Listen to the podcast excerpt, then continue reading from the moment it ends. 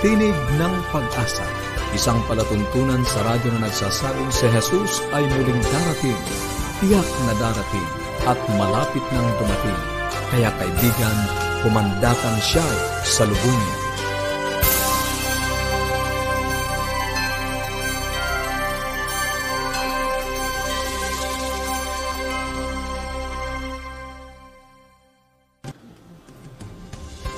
Maligaya at puno ng pag-asang pakikinig mga kaibigan. Ako po ang inyong lingkod dito sa Tinig ng Pag-asa, Misty Bontile, at nag-aanyaya na samahan niyo po kami sa 30 minutong talakayan tungkol sa kalusugan, pagpapanatiling matatag ng ating sambahayan, at higit sa lahat sa pagtuklas ng pag-asang nagmumula sa salita ng Diyos. Binabati po natin si Mary Joyce Cruz ng San Rafael, Bulacan at ang Fallow Family ng Batangas City. Maraming salamat po sa inyo pong pagsubaybay sa ating programang Tinig ng Pag-asa. Tais po namin kayong padalhan ng mga aralin sa Biblia at kung meron po kayong mga katanungan o anuman po ang gusto nyong iparating sa amin, tumawag lang po or mag-text sa Globe 0917 174-2777, 0917-174-2777, at sa Smart 0968-853-6607, 0968-853-6607. Pwede rin po kayo magpadala ng mensahe sa ating Facebook page, facebook.com slash awrmanila, facebook.com slash awrmanila, or mag-email through connect at adventist.ph connect at adventist.ph. Huwag niyo pong kaligtaan isama ang inyo pong kompletong pangalan at address para po kami ay makapagpadala sa inyo ng mga libreng babasahin at mga aralin sa Biblia. Sa Buhay Pamilya, makakasama pa rin po natin ang ating Certified Family Educator and Life Coach na si Ma'am Irene Gabin. At ang paksang kanyang ipapamahagi ngayong araw na ito ay tungkol sa paano tuturuan sa pagsunod ang mga anak. Napakagandang paksa, kaya antabayanan niyo po yan mga kaibigan. At syempre, sa pag-aaral naman po ng salita ng Diyos, ipagpapatuloy pa rin natin ang serye sa pag-aaral sa Apokalipsis ngayon. At makakasama natin si Pastor Josiah Esguera sa paksang ang positibong pagkilala. Kaya po, antabayanan nyo lang po yan, maya-maya lamang. Ngayon naman po, ibigay po natin ang pagkakataon kay Ma'am Irene Gabin. Magandang araw po sa lahat po ng ating mga taga-subaybay. Welcome po sa ating uh, segment ng Buhay Pamilya. At ngayon po sa ating uh, maikli po na pagsasama-sama, ano po, ay nais ko pong ibahagi sa inyo ang may kinalaman kung paano po natin matuturuan ano, yung ating mga anak ng obedience o yung tamang pagsunod. Kasi nga po, isa sa mga concerns ng ating mga magulang ngayon ay marami po mga anak ngayon ang sabi nila po ay hindi na ganun masunurin kagaya ng araw ano po kaya po maganda na atin pong pag-usapan kung paano ba talaga natin ibabalik yung pagtuturo ano sa ating mga anak ng pagsunod. Alam ko naman po na marami po sa ating mga magulang o lahat naman tayo talaga nagtuturo sa ating mga anak kaya nga lang ay meron tayong ilan marahil na nakakaligtaan ano po. Ang sabi po ng mga expert Obedience is the first lesson that uh, a child uh, should learn. Ano po? Or obedience is the first lesson that we should teach to our children. Ano po? Dahil ang mga parents po o ang mga ay ang unang-unang guro ng atin po mga anak. So it is in the family that obedience is first taught. Ano po? Okay, so bigyan ko lang po kayo ng ilan sa mga tips na atin pong uh, i-consider po sa atin pong pag-aaral tungkol sa mahalagang ano po, mahalagang subject na ito. Unang-una po, ang pagtuturo po ng obedience ay nagsisimula na ang mga anak pa natin ay sanggol. Ano po? I mean, ang obedience po ay atin pong itinuturo kapag ang atin pong anak ay maliit pa lang, yung pagkapanganak pa lang ay ituturo na po natin sa kanila ang obedience. Ano po?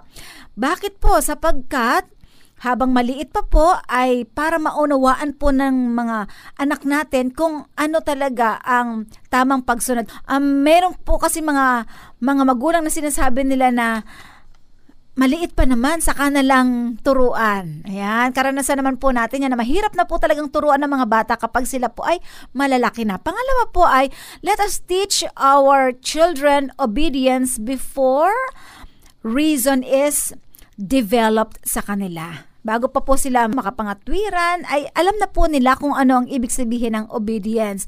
Yan nga po ay nagsisimula pa lang kapag maliit pa lang yung mga anak natin. Bagaman, nirerespeto po natin ang mga anak, but that there are certain rules in the family that we should or our children should learn. Ano po? And last three tip po ano? Apply a positive parenting approach. Mahalaga po ito sa atin kasi lalong-lalo na ano, tayo po mga nanay unang-una tayo ang mga teacher sa ating mga anak. Nakaka-stress naman po 'di ba? Kapag ka tayo nag-uutos pero hindi po tayo sinusunod ng ating mga anak. At ang laging sasabihin nila ay wait mommy or wait daddy. Sinasabi po ng mga pag-aaral na kung positive ang approach po natin sa kanila ay mas maluwag po sa kanila ang pagsunod. Halimbawa po malimit po tayo na magsabi ng huwag sa mga anak natin 'di ba? Or no huwag hindi yan mga mga anak.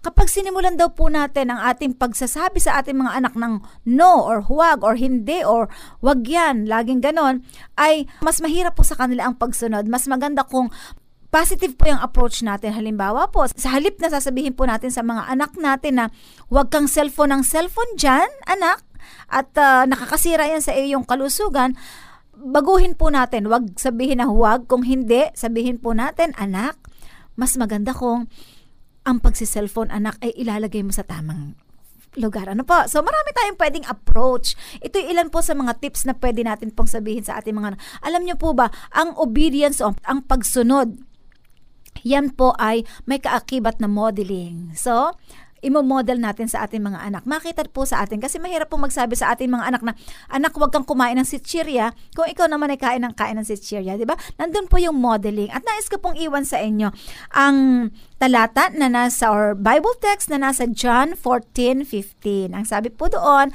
if you love me, keep my commandments. So ang obedience po ay may kaakibat na love. Obedience should be motivated by love. Ganyan po ang ating Panginoon. Minahal po tayo ng ating Panginoon at bilang tugon sa pagmamahal pong yon natin sa ating Panginoon ay sinusunod po natin ang ating Panginoon, ang kanya pong kalooban. So maraming maraming salamat po sa inyong pagtutok sa maikling uh, pag-aaral na ito. Nawa po ay i-enjoy natin ang pagsunod ng ating mga anak. God bless you all. Maraming salamat po Ma'am Ai sa napakagandang paksang inyo pong binahagi ngayong araw na ito. Nako, napaka-interesting ng ating topic ngayon.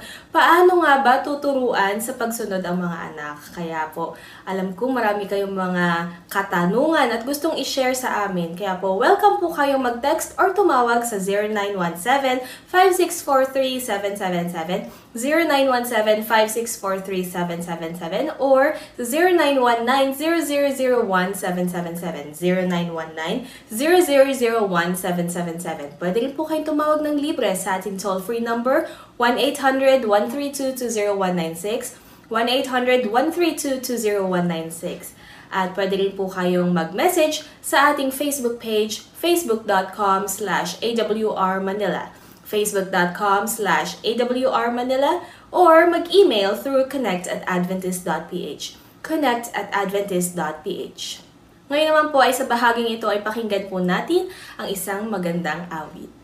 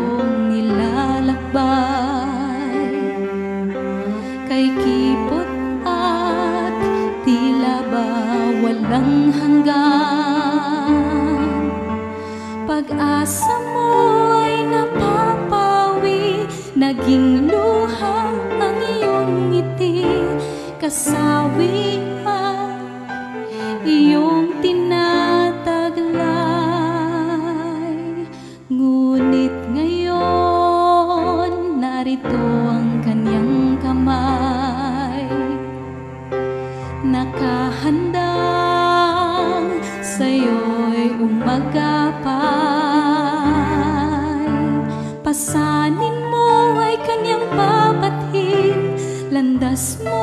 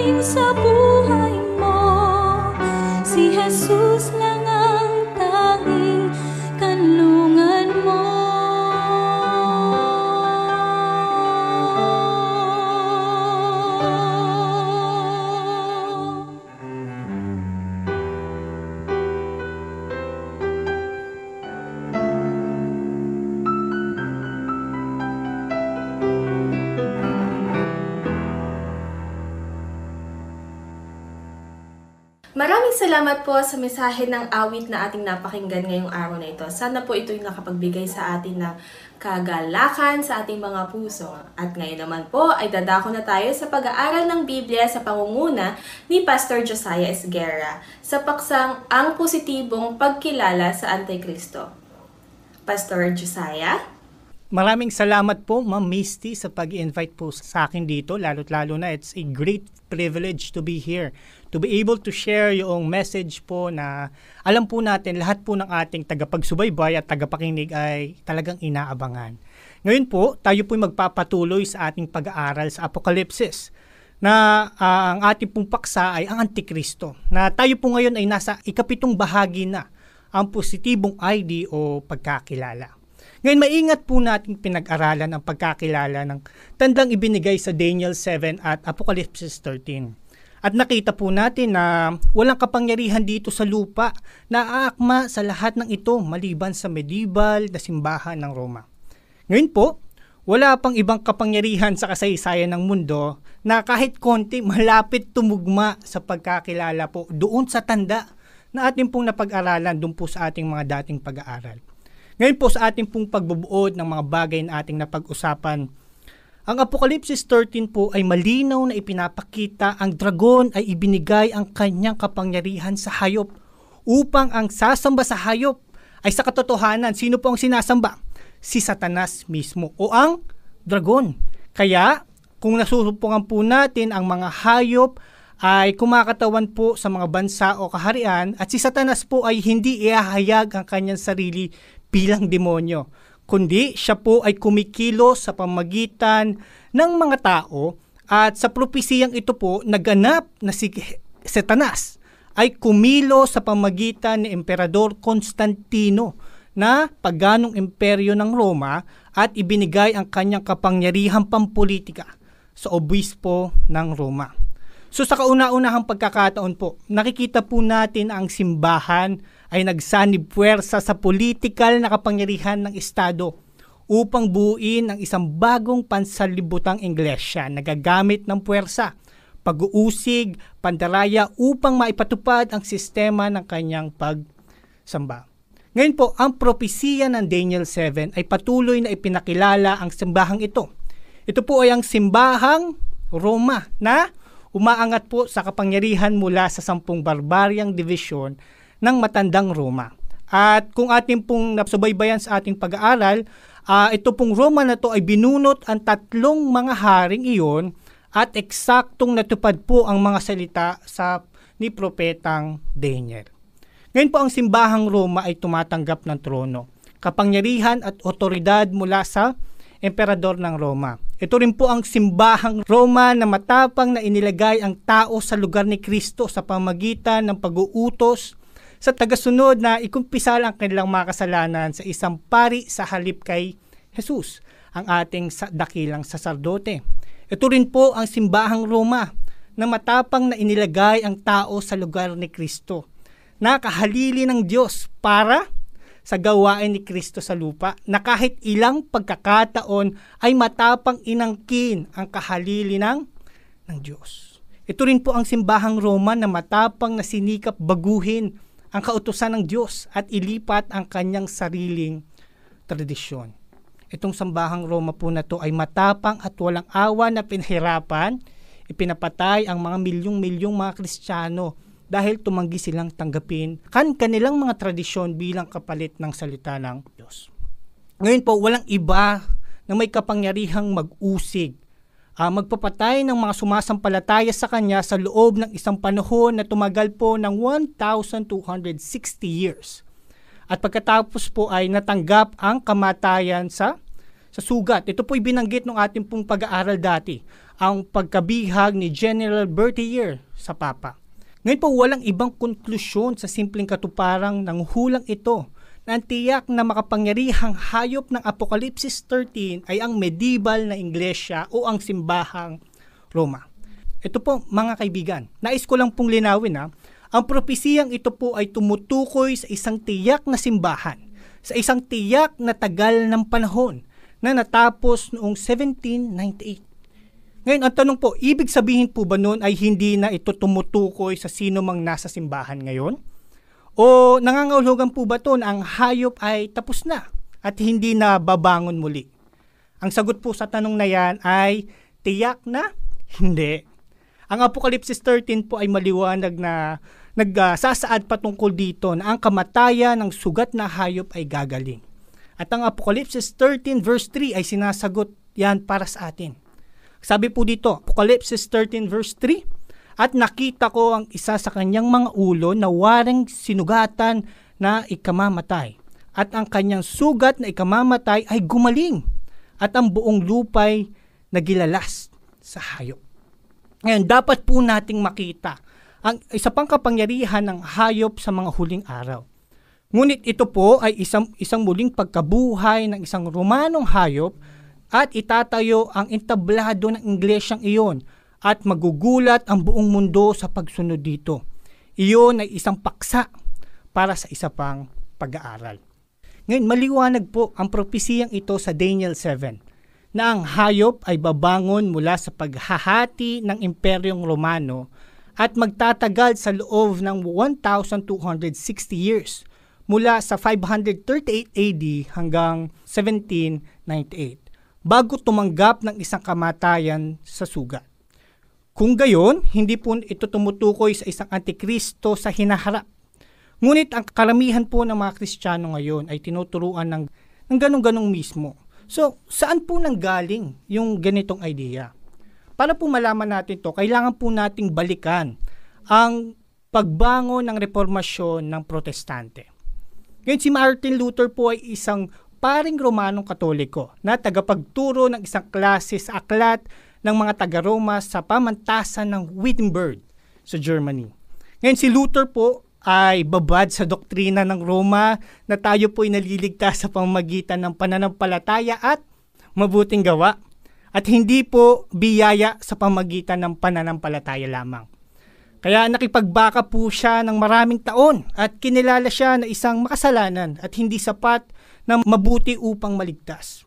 Kaya po habang inihahanda niya ang kanyang mga ituturo sa klase, natuklasan po niya na ang mabuting pabalita ng Ebanghelyo at kung saan tayo po bilang mananampalataya ay naliligtas sa biyaya sa pamagitan ng pananampalataya kay Heso Kristo at hindi sa mga gawa. Tulad ng alam po natin, nagdala ito kay Martin Luther ng isang komprontasyon laban sa mga gawi at pangungumpisal ng mga kasalanan sa isang pari. At yung pagbebenta po ng mga indulhensya upang takpan ang mga kasalanan. Ngayon sinabi po ng simbahan na hindi. Hindi lamang sa pananampalataya, kundi pati sa mabuting gawa. Sinabi ni Luther na itinuturo ng banal na kasulatan na tayo po ay naliligtas sa pananampalataya lamang hiwalay sa mabubuting gawa at sinagot siya ng simbahang Roma na hindi sapat ang banal na kasulatan. Dapat po nating isaalang-alang, ito pong sabi nila, dapat po nating isaalang-alang ang banal na kasulatan at ang mga tradisyon ng simbahan. So dito po nagsimula yung linya ng labanan.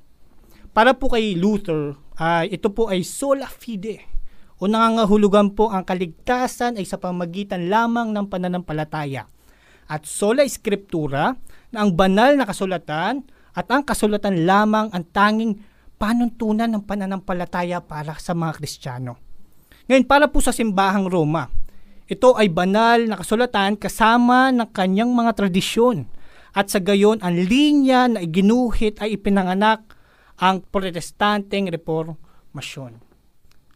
Wala pong plano si Luther na umalis sa simbahang Roma upang magnais po siya ng panibagong simbahan. Ang kanya pong tanging nais ay magkaroon ng reformasyon sa loob ng Romanang Katolika. At noon lamang po, nung tumanggi po ang simbahang ito, natanggapin ang ibanghelyo sa kaligtasan, ay doon po niya nakumpirma ni Martin Luther at kinilala na ang simbahang ay isang anti-Kristo.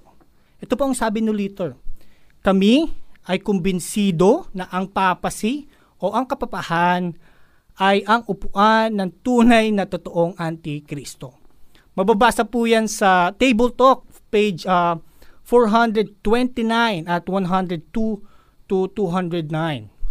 Ngayon pati po si John Calvin ay sumasang-ayon dito uh, kung saan sinabi po niya sa Institute of Christian Religion number 4. Sinabi po ni Daniel at ni Pablo na ang Antikristo ay mauupo sa templo ng Diyos at isinasaalang-alang namin ang Roman Pontiff bilang pinuno at tagadala ng bandila ng masama at kasuklam-suklam na kahariang iyon. Ngayon, kailangan po nating makita kung tayo po isang uh, Lutheran, isang Methodist o isang Protestante na naniniwala po na ang kasulatan at tanging kasulatan lamang ang panuntunan ng ating pananampalataya ay atin pong makikita na ang ating iglesia bilang protestanteng iglesia ang nagpasimula ng pinuno ng pagkakilala sa pamagitan po ng interpretasyon ng propesiyan ang medieval na iglesia ng Roma ang Antikristo. Ang Roma ay tahasang inatake ang Ebanghelyo at ang kautusan ng Diyos. Ang mismong dalawang punto na inatake po ay makikita po natin sa Apokalipsis uh, 12.17. Ang sabi po dito, at nagalit ang dragon sa babae at umalis upang bumaka sa nalabi ng kanyang binhi na siyang nagsitupad ng mga utos ng Diyos at ang may patotoo ni Jesus. Ito po yung dahilan kung bakit milyon-milyon ang umalis sa simbahan ng Roma. Ito po ay nagpaningas ng karamihan ng pag-alis sa simbahan. Milyon-milyon din po ang lumabas sa simbahang katoliko na sumunod kay Luther at sa iba pang mga protestanteng reformador. Prinotesta po nila na ang paninindigan nila sa Ebanghelyo at sa pagiging pangunahin ng banal na kasulatan. Sila po ay tinawag na mga protestante. At ang mga protestante po ay naniwala sa Biblia lamang bilang pangwakas o final na pagsubok para sa katotohanan na ang tao ay maliligtas sa biyaya sa pamagitan ng pananampalataya kay Heso Kristo. So, kung ating pong makikita, uh, malinaw po sa ating pag-aaral yung difference ng ito pong simbahan kung saan sila po ang direktang umaatake doon sa kautusan at sa mga sa bayan ng Panginoon. At tayo po ay nagpapasalamat dahil hindi po tayo pinapabayaan ng Diyos at hinayaan niya ang mga piling mga tao upang makita ang katotohanan. Sa pamagitan po ng mga sinaunang mga protestante, nagkaroon po ng kalinawagan. At dito po sa liwanag na ito, kailangan maintindihan po natin. Tayo po bilang mga naniniwala sa Diyos ay tingnan na tayo ay magbase sa kanyang salita, magbase sa kanyang banal na kasulatan at hindi sa mga tradisyon, sa mga bagay na isinaad lamang ng tao, kundi sa mga bagay na inutos sa atin ng Diyos. Maganda pong ilagay sa ating sarili mga, mga kaibigan na tayo po bilang mga tao ay wala talagang mag- magagawang mabuti para sa Panginoon. Ang tanging magagawa lamang po natin ay tayo po'y manampalataya at sa pamagitan ng kanyang biyaya, tayo po ay tunay na naligtas. Maraming salamat Pastor Josiah sa inyo pong pagbahagi ng paksa ngayong araw na ito. Ito ay tungkol sa ang positibong pagkilala sa Antikristo. Naku mga kaibigan, malinaw na kinilala ni Martin Luther at iba pang mga protestante ang medieval na simbahan ng Roma bilang ang Antikristo. Ang dalawang pangunahing dahilan ay ang pagkuha nito sa gawain ng ating Panginoong Heso Kristo, ang bisa ng Ibanghelyong magpatawad at magligtas sa nagkasala at ang pagsira sa ikaapat na utos upang palitan ng sariling araw ang pagsamba. Nako, napaka-interesting na ng mga topic natin. Kaya po wag po kayong bibitiw at patuloy po kayong umantabay at sumubaybay sa ating programang Tinig ng Pag-asa araw-araw. Alam ko po marami po kayong mga katanungan at mga gustong iparating sa amin. Kaya po, tumawag lang po kayo or mag-text na inyong pong kompletong pangalan at address sa Globe 0917 174-2777, 0917-174-2777, at sa Smart 0968-853-6607, 0968-853-6607. Pwede rin nyo pong i-check ang ating Facebook page, facebook.com slash awrmanila facebook.com slash awrmanila or pwede rin kayo mag-email sa connect at adventist.ph connect at adventist.ph at sa ating pagsamantalang paghihiwa-hiwalay, baunin po natin ang salita ng Diyos na nagmumula sa Apokalipsis 22.20. Ang sinasabi, ang nagpapatotoo sa mga bagay na ito ay nagsasabi, Oo, darating ako. At habang inantay natin ang kanyang pagdating, panghawakan natin ang kanyang salita sa Isaiah 59.1. Narito ang kamay ng Panginoon ay hindi maikli na hindi makapagligtas, ni hindi mahina ang kanyang pandinig na ito'y hindi makarinig. Sa ngalan po ni Pastor Nerio Caranza, ako po si Misty Bontile para sa Tinig ng Pag-asa. Bukas po ulit. Maraming salamat po.